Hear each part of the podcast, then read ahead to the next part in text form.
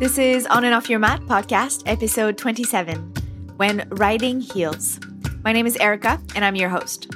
For this episode, I sat down with Sarah Ezrin. Sarah is a writer, yoga teacher, and teacher trainer based out of San Francisco.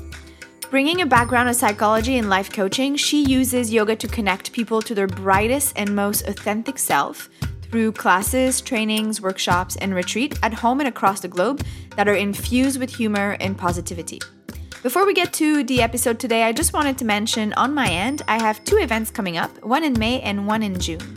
On May 11th at Suka Yoga in Novato, I'm offering my favorite workshop, Roll, Release, and Relax. It's a true chance to let go of long held tensions and stress. You'll feel incredibly rested after. And then on June 16th, I have a one day retreat. It's the perfect day long to take a break from your busy life to connect with yourself, with nature, and with community. As always, I really appreciate your support. So, as you leave a review on iTunes or on your iPhone podcast app, you automatically enter a giveaway. Athleta is generously continuing to support this podcast in their effort to ignite a community of strong women who lift each other up and is giving out a $75 shop card. If you want to know more about the giveaway or my upcoming events, stay tuned. I'll give more details at the end of the show and I'll announce the winner of our last giveaway. Now to the episode. Take a listen. The subject is a little bit different, but I'm sure you'll feel super inspired. Hi, Sarah. Hi, Erica. Thank you so much for joining me today. Thank you for having me. It's an honor.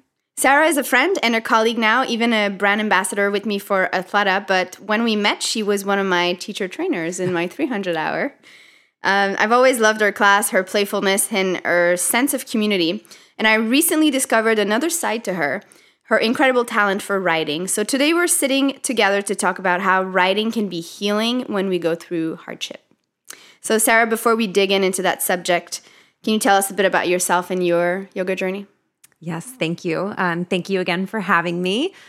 Um, yeah, so really, my yoga journey began for me when I was 19 years old. My dad sent me a yoga VHS. I'm aging myself right now, and I think he sent it more of as a joke, saying, You're turning 19, it's start to take care of yourself, time to start taking care of yourself. Um, and I, it was kind of amazing. He ended up sending me, it was Ganga Rich and Tracy White of the White Lotus Foundation. So these really important, amazing teachers. And I fell in love right away. And my roommate at the time, whose name is Allison Duckworth, she's also a well known teacher on the um, Pacific Northwest coast. She became a yoga teacher later in life too. And we would literally like roll the trundle beds out of the way, do shoulder stand in the middle of the room, no blankets, craning our neck to look at the TV. But we were hooked from day one one.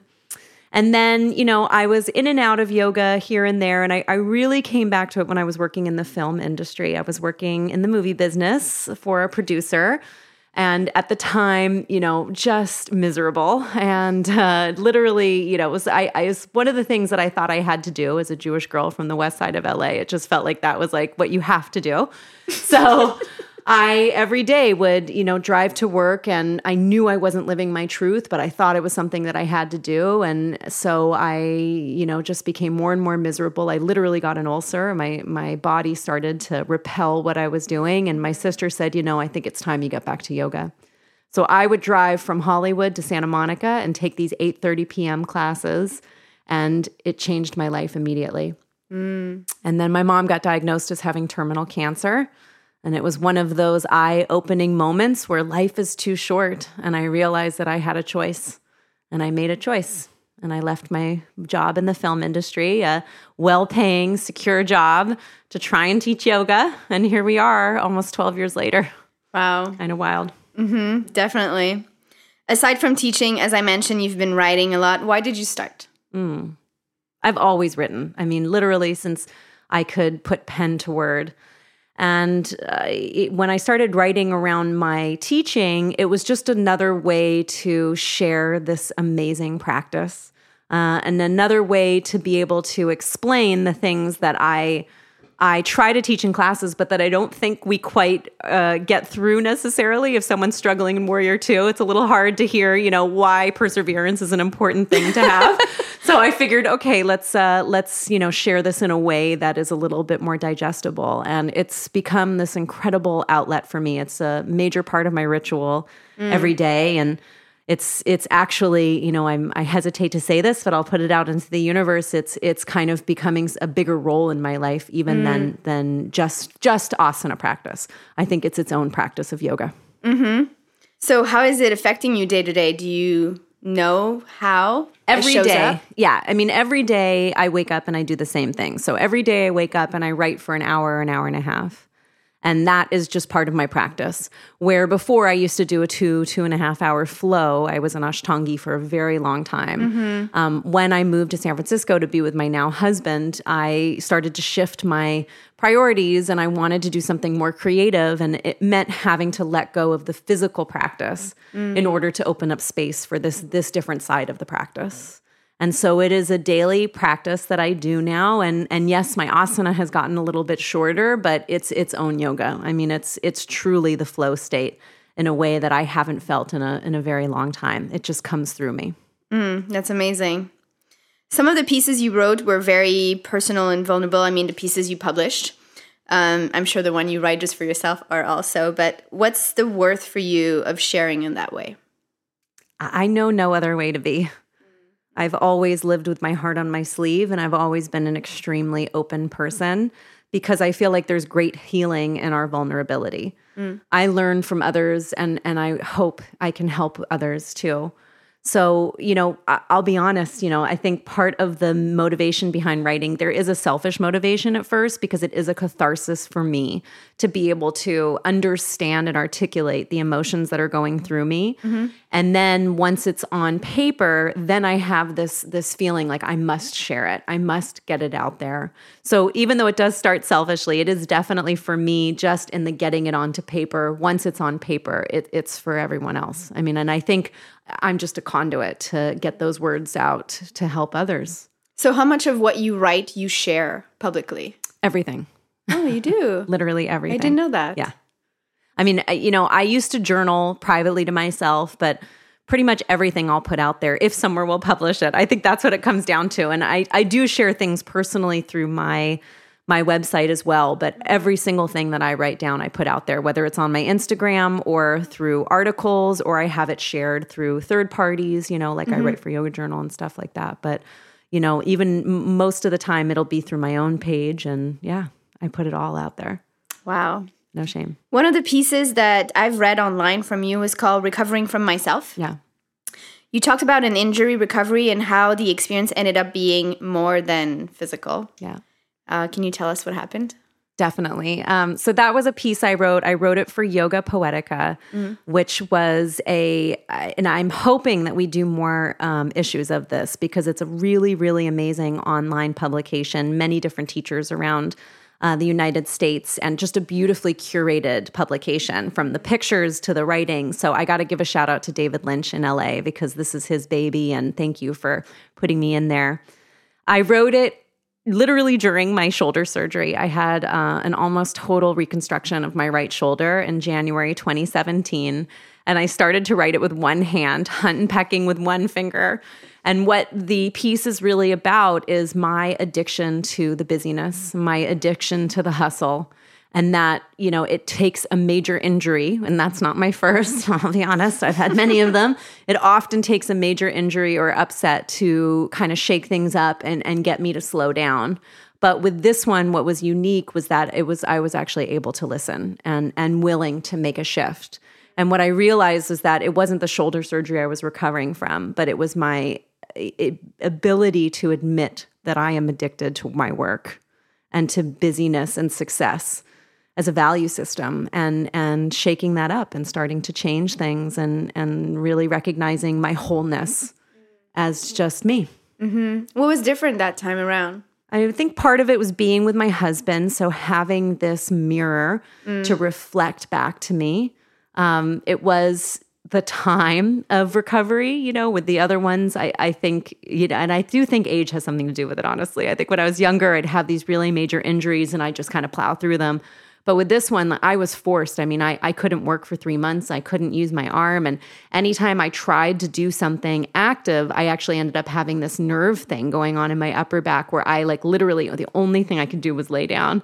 so I think the, you know, having been there, my husband reflecting back to me, loving compassion, which was something I'm still working on with myself, but also the universe literally forcing me to stop moving. Those were some key elements to mm, mm-hmm. to get me to have to look at it in a way that I don't think I had to before. Would you have any advice for yoga students listening that are dealing with injuries? Is there something you wished you understood earlier, or mm. does it just all happen when it needs to happen? No, and I think it's, you know, I mean, so many people are like, oh, injuries are a blessing. And, and I, I think in hindsight, you can think that. But when you're in it, it's okay to be upset about it. You know, it feels unfair and it, it can feel maddening um, and frustrating. I think you know the the biggest thing that I wish I had done and the thing that I'm trying to do much more of these days is that when there is an initial injury to rest it. Mm. And that doesn't mean to stop doing your practice altogether. Because I also have the other side of the spectrum of students who, you know, they feel a twinge in their shoulder and they never come to class again. And it's like, no, you just need to learn to work in a smarter way. So, you know, resting it, working around the injury, doing other things. Mm-hmm. Yoga is not just asana, right? It is the stilling of the mind. So, if you can do that through taking long walks or working with weights and getting creative, but at the same time not pushing the, the injured area, then I think that that's a very gentle way of of taking care of it. Mm-hmm. Yeah. Mm, that's a good advice. You have another article on or in LA Yoga magazine called Safe is the New Flexible. So it's kind of a same idea. What's your best advice to avoid injury when we don't have them yet? Yeah. In yoga in particular. So, safe is the new flexible. Uh, thank you, Felicia Tomasko, the editor of LA Yoga, for um, giving me voice to be able to share that piece. So this also came out of the shoulder injury. Mm-hmm. Uh, clearly, I think you know my practice has changed, you know, tremendously since the injury, uh, and just my viewpoint. I, and again, not just the injury, but I think with age and with wisdom, just my viewpoint on on what is important. And really, what that whole piece was about is is our attachment to these poses and these shapes and the insistence that we have to fit some mold. And what happens is we end up trying to, you know, bang a square peg into a circular hole when not all poses are suitable for all bodies. Mm-hmm. And and I, you know, I stand by that statement. Now that being said, do I think that all of yoga is dangerous? Absolutely not. I know there's a whole movement around that and I I, I disagree with that. I think there are ways to modify the poses to make them work for our bodies. And mm-hmm. that's really the best preventative way of going into it is to stop forcing a shape and forcing your body's range of motion when it's not there and to figure out ways to make the posture work for you. So whether that's working with multiple props or shortening your stance or, you know, calling the teacher over and mm-hmm. asking them for advice and help on on how to find comfort in it. And, you know, being willing to be your own parent and be like, you know, this is not appropriate. You have a neck injury. Maybe headstand isn't the best idea today. Mm-hmm. You know, it's like you have a shoulder injury, Sarah Ezrin. Maybe you shouldn't be binding, you know, 35 poses out of your entire sequence. So I think, uh, you know, clearly speaking to myself there, but you know, I, I think that it's it's just in in our approach and remembering the ultimate goal of this practice, which is the quieting of the mind. Mm-hmm. So it takes some awareness yeah. A little courage. Yeah. And a lot of kindness. Yes. Beautifully said. And then asking for help when you don't know where to go from there. And I think there's courage in that, right? I mm-hmm. Definitely. Uh, you mentioned Yoga Poetica before. You wrote a piece for them called Grief is Good. That one was particularly poignant just because of the subject itself. In the last 10 years, you've grieved an incredible amount of people, including your mom and your brother. Can you tell us a bit about this piece? Yeah. So, you know, this is a good example of one that I definitely wrote for myself, but I felt like needed to be out there. Um, again, I wrote it for Yoga Poetica, and I, I, what I appreciate about that publication is that they they let these kind of you know these these very personal, deeply. It, it was almost like a journal entry, right? Um, be shared in the public sphere. So, you know, as I mentioned, I lost my mom nine years ago. I lost a brother 10 years ago. I just recently lost a baby. We had a miscarriage at seven weeks. Um, I've lost my aunt, my mom's sister. They were they lo- they were both sick together and, and died just a few months apart. Mm. Um, we've had a lot of loss in our family. I mean, not including you know grandparents and that whole generation. So grief has been something I've been grappling with my whole life. Um, and I remember specifically what what incited me wanting to write this piece is that I was getting my nails done and Have Yourself a Merry Little Christmas came on the radio, and I burst into tears. And in that moment, I was so ashamed, but also I almost felt like the like the time space continuum had been removed. And I felt the same level of grief that I felt the day after my mom died, even before she died, because she was sick and we were grieving her before she passed. Mm-hmm. And in that moment, I felt closer to her. And I realized that as painful as it is, as much as we avoid these feelings, sometimes in that pain, we are being transported back to the loss of that person. And it's kind of like time gets folded in half and we are returned to them for that moment. That it's, I can feel as if it, she was just here mm. in a way that, you know, I, I don't feel in the day to day. And it just reminded me that, you know, I, I fight it all the time. We all do. It's a scary thing, grief. And anybody that's had a lot of loss or just has those low periods in their life, I know it can feel like a well that'll never stop running. But when we are in it, when we allow it, it has this amazing way of bringing us back to those that have lost, that we have lost. Mm. And do you think that for most people, that is enough to step away from the fear or the desire to numb that grief? I think we all do everything we can to avoid it mm-hmm. because it is so it's so powerful. I mean, I I wish just with my words that I could invite someone to open up to it. I'll say this, you know, I I think grief grief finds a way. so you think you're numbing, but it's it's eating away at you in a different way. Um, you know, you you think that you're pushing it down, but it's going to seep out in a different way, whether it's an explosion, you know, or um, or illness or sickness that it it finds a way to come out. So if there's some way we can make friends with it, you know, we can get private and, and just be with it on a quiet day, pull out old pictures or to put that song on that you've been avoiding and to let it flow in, in a way that you're welcoming it mm-hmm. and allowing it, then when it creeps up on you, because it will, it'll still creep up on you, that maybe there's a bit of more of a familiarity with it. Mm. It won't feel so shocking and the urge won't be to run away, but it'll be like, okay, I'm here again. Mm-hmm. Yeah. Has your relationship to grief changed over the last decade, either just from time or from the writing itself? Yeah, I mean, 100%. And I think the crazy thing with grief is, you know, it's not linear. It doesn't follow. It's not like time goes on and it gets easier, you know, um, it doesn't go away, I should say it just becomes different. And there's some years where it feels like I lost my mom yesterday. There's some where I forget that it's even her death date. You know, I look at the calendar and it's like, oh my God, it's March 9th. Like you, you know, it just came out of nowhere. And I think it's always different. You know, it's it's always it's always changing with with what you are losing. And grief is not, I, you know, I want to make it really clear that we grieve all the time. Mm-hmm. We grieve the loss of, you know, a job, clearly. We grieve loss when we're moving. You know, you and I are both from different cities. Mm-hmm. Uh, we grieve just when things don't go our way. So mm-hmm. grief is is something that is very much a part of our life and something that, you know, if we can just learn to not be so afraid of, that maybe we can see the beauty in it. Because if we weren't grieving, we wouldn't appreciate what we have.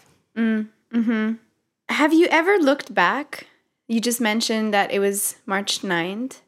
Um, looking at entry from that day over the years, like comparing the entries, like in your journal, like comparing what you wrote five years ago, what you wrote this year on the same day, on a day that is so important or well, I, you know, ever since she passed, so March 9th was her death day, mm-hmm. October 4th was her birthday. Mm-hmm. Um, so those are both very celebratory days. And I, I, have always tried to mark March 9th with something. So, in the one year anniversary of her death, I went to Bali. I took myself on a trip to Southeast Asia. I'd never been and mm. took myself on a trip there. Then the following year, I took, you know, went to India.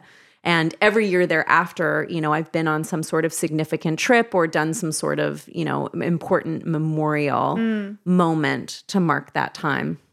But definitely in the later years, there has been a year or two where it's like, oh my God, you know, and usually, honestly, I know on the day, you know, I, I was, I think I was exaggerating when I was saying that earlier, but what happens usually is like it's March sec- 2nd, you know, or 3rd. And I'm like, why have I been crying for the last two weeks? Why am I yelling at my husband? And then I'm like, oh, right. Like it, it often is correlating with that time period. Mm-hmm. Yeah.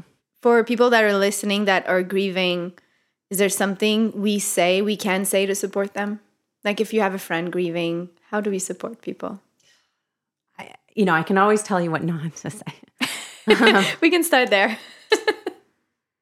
you know, I think the most important thing when you're holding space for someone that is grieving, and and I say holding space because that is what that's the most healing thing we can do for another person. You're not going to fix them.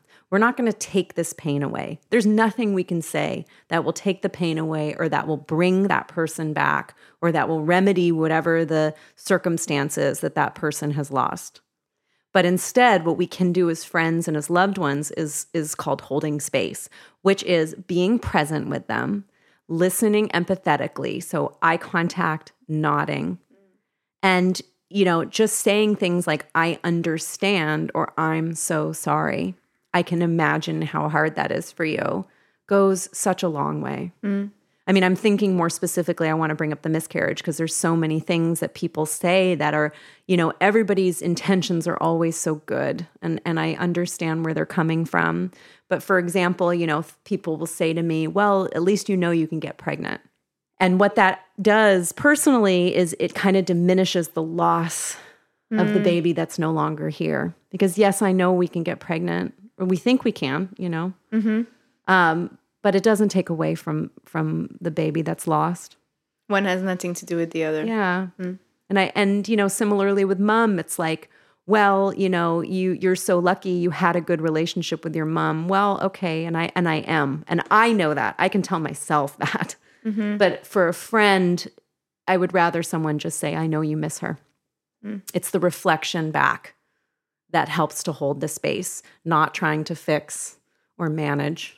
Mm-hmm. And I think that's hard for people because it scares them. It brings up their own grief, you know, and their own fears around that. I wonder if the challenge is to relate without bringing your own experience into it. And mm-hmm. that's what people are struggling with. And that's what's hard to receive when you receive the experience of other people and you're like, well, I'm in my grief now and I want you to support me. I definitely think there's that side of things, you know, or, or people, you know, I lost my mom. I was like 26 years old, you know, and 27, and she, um, she died right after my birthday, and like none of my friends had lost a parent by that point. Nobody knew, none of us could relate to that. So that actually, it was kind of the converse of what you're saying, but similar is like that made it really hard because they didn't have anything to relate it to.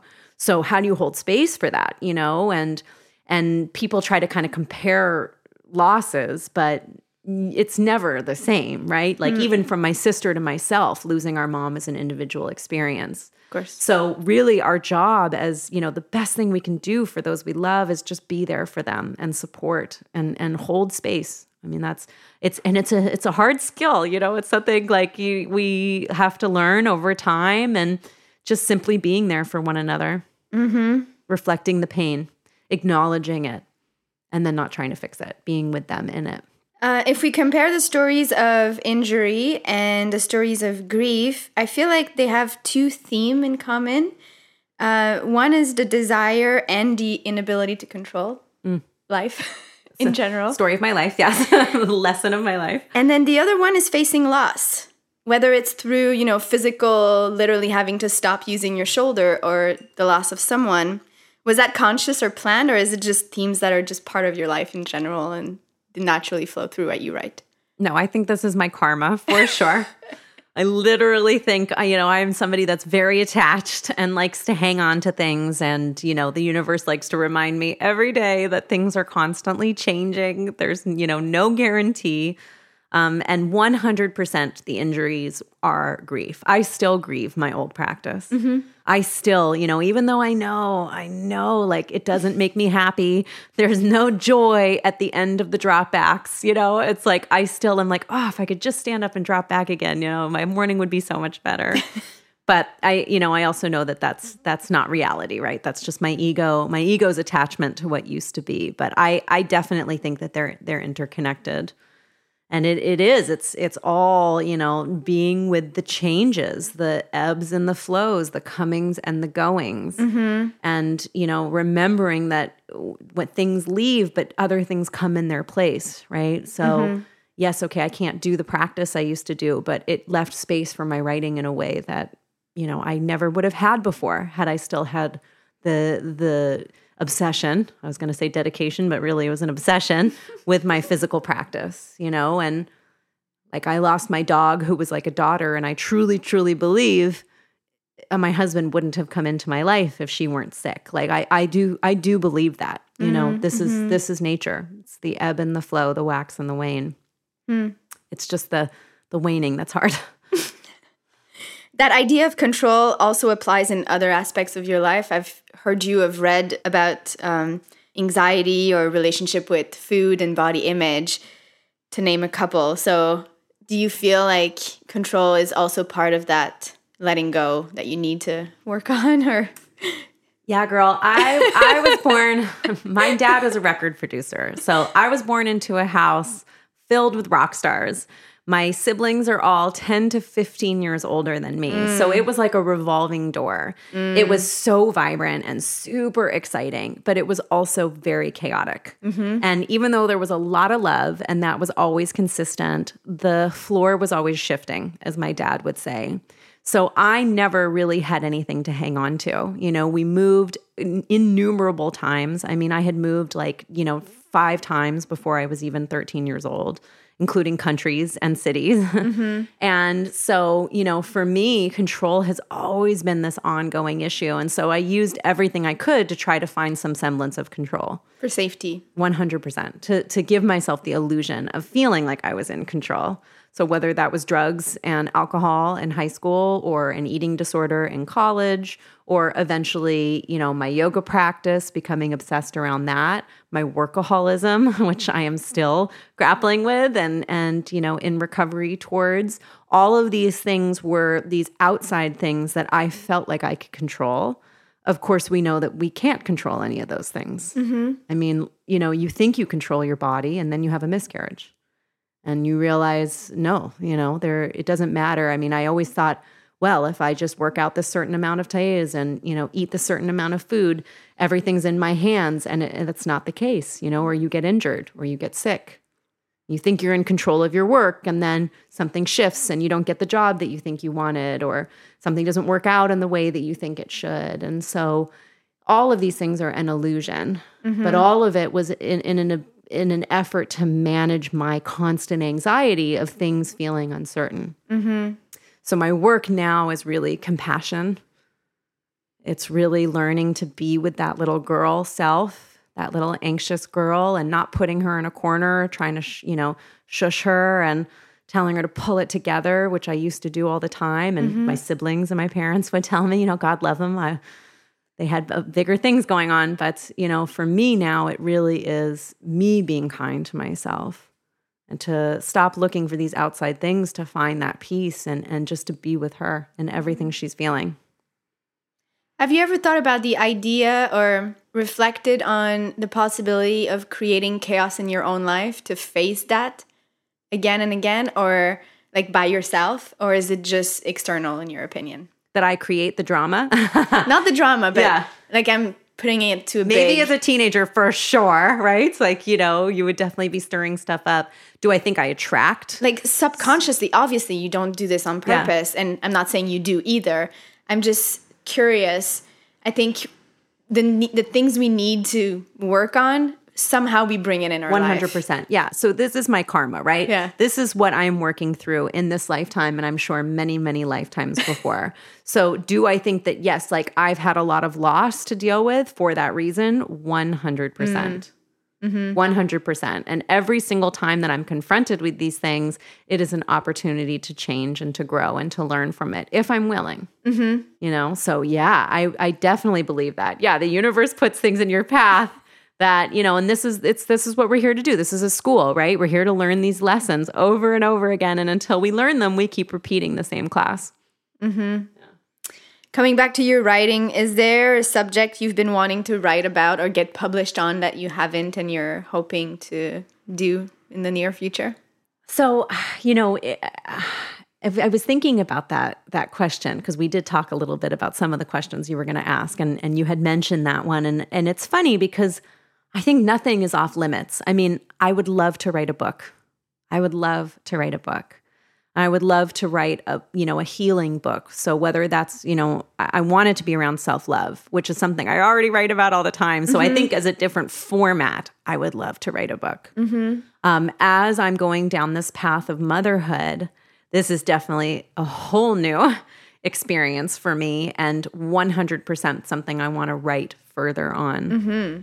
But I really think that everything is revealed as I experience it. So I almost can't foresee yet the things that I want to write about. I, I think the format's going to change, like I said. And, you know, potentially as I go deeper down these this journey, um, then I'll be able to dive a little deeper into it. But I'm pretty blessed in that everything I want to write about, I I managed to get out there, you know, and I think it's just, you know, the human condition. So we all can relate. Mm-hmm. Is there one piece in particular that you feel had a bigger impact on you, like from either sharing it or writing it itself? So I wrote a piece for Mind Body Green that was on anxiety. Mm-hmm. And that one was like a little less than a year ago. And that one, that was a really important one. Part of it was I wrote it more from like a first person perspective of what is it like to live with anxiety on the day to day. I didn't try to provide a solution because I don't know if there is yet, or at mm-hmm. least I'm not there yet. You know, as mm-hmm. I said, I'm I'm working on just being compassionate with the anxiety right now. At least that's where I am in this phase of my healing. And I couldn't believe, I mean, I've published things and have people write me all the time, but the outpouring of mm. response mm-hmm. from this one and and how I even felt having put it out there. It it felt like I had stepped into a new phase of my own voice and it was just a way to share where I wasn't trying to like sound good. I wasn't trying to solve the problem. I wasn't trying to fit the mold of some um, you know, publication and and use their voice. It was like just me in in all my rawness. And the fact that it was as received as it was was remarkable. Mm. So that was a hugely therapeutic one for me. I mean, like I said, the ones from Yoga Poetica are great. You know, were amazing too, and I love all my babies all the same.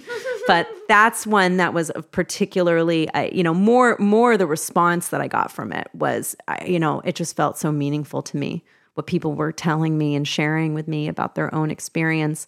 And people were saying, You've put words to this thing I've been dealing with my whole life, and I couldn't explain like that. That's a big deal. Yeah, they felt supported or understood. Yeah, seen. Yeah. To yoga teachers or bloggers out there that want to write or that write, they have their own blog, but they feel like no one is reading. What do you say to them? Keep writing every day, 200 words. That's it.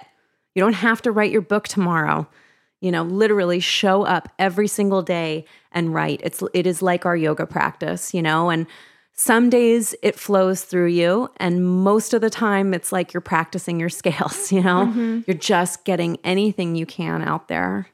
But I truly believe that everybody has a story, and we just have to share it. So if that's through words, if that's your way and your medium, then you got to do it. It will get out there. What's the writing process like for you when it's not just for yourself, when you're collaborating with magazines or online publication? How does that go? So it varies. Some publications, they'll give me a subject matter to write on.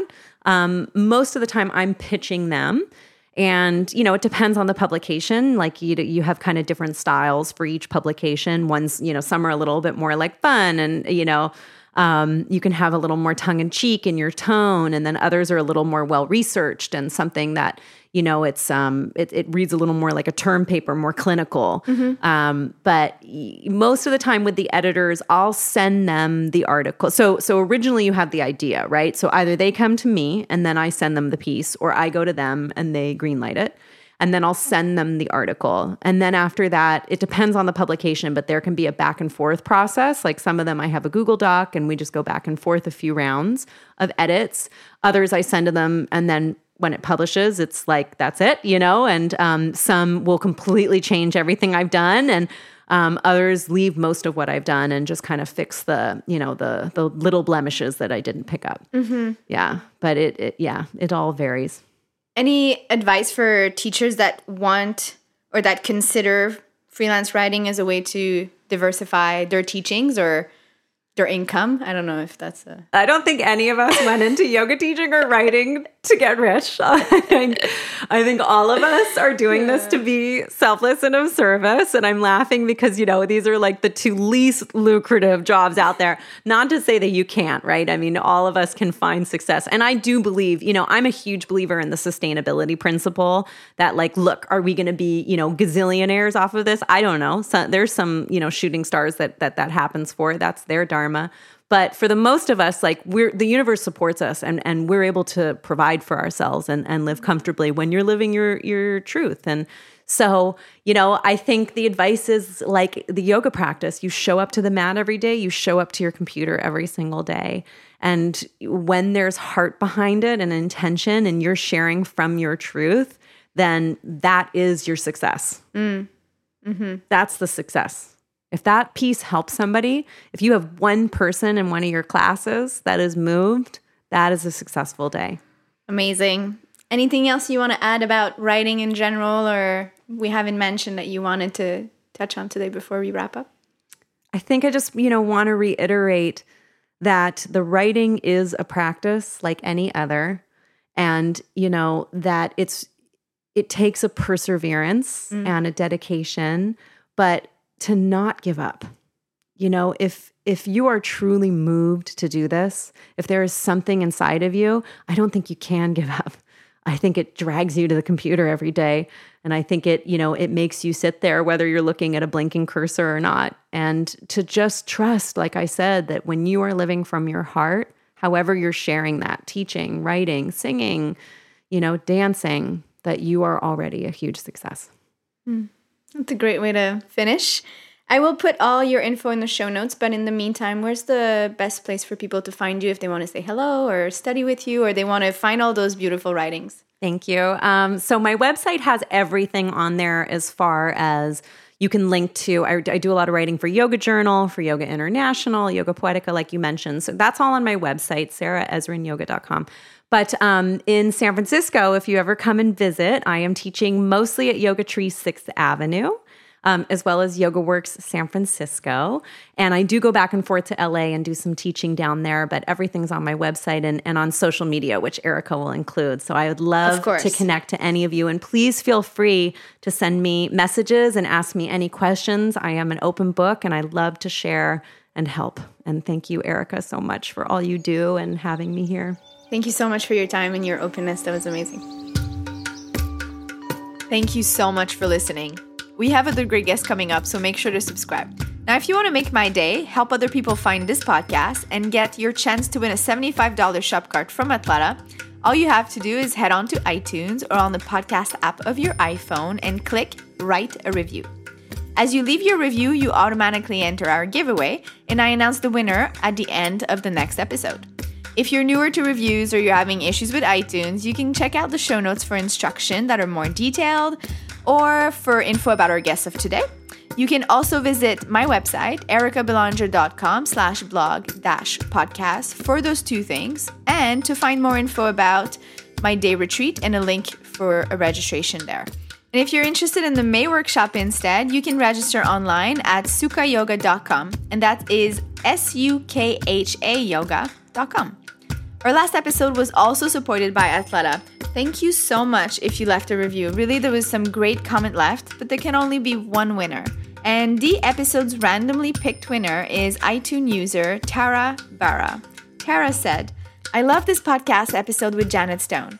It was so interesting to hear her talk about the eight limbs of yoga, and Erica asked questions which really enlightened the content.